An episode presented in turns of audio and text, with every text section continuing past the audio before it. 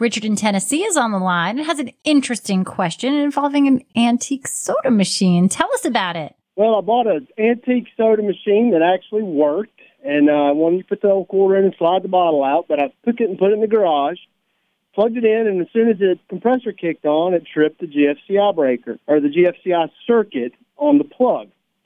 So I reset it, and it wouldn't it wouldn't stay reset. Well, that is totally expected because refrigerators, when they kick on, have a very big draw of current, and that's necessary to get them going, and then it kind of goes down after that.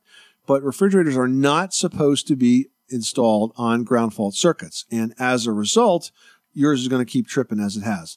So your uh, proper solution would be to run a circuit just for that machine.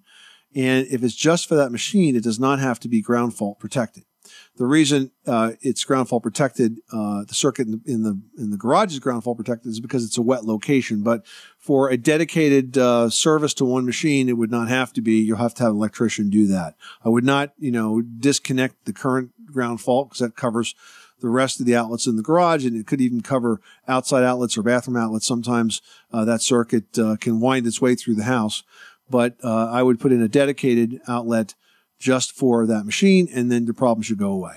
Thank you very much. All right, good luck with that project. Thanks so much for calling us at 888 Money Pit. I mean, that sounds kind of fun to have that in the house. It does. Yeah. But you know, like everything, you think I got the machine, I'm good to go. I got to just plug it in. Ah, not so quick. There's other expenses to making sure it works right. When that machine was common, you know, you didn't have to worry about ground faults because we didn't have them yet. So Right. never had the issue. But today we do. they and were so far more now you got dangerous then. Yeah, now you got to add the circuit.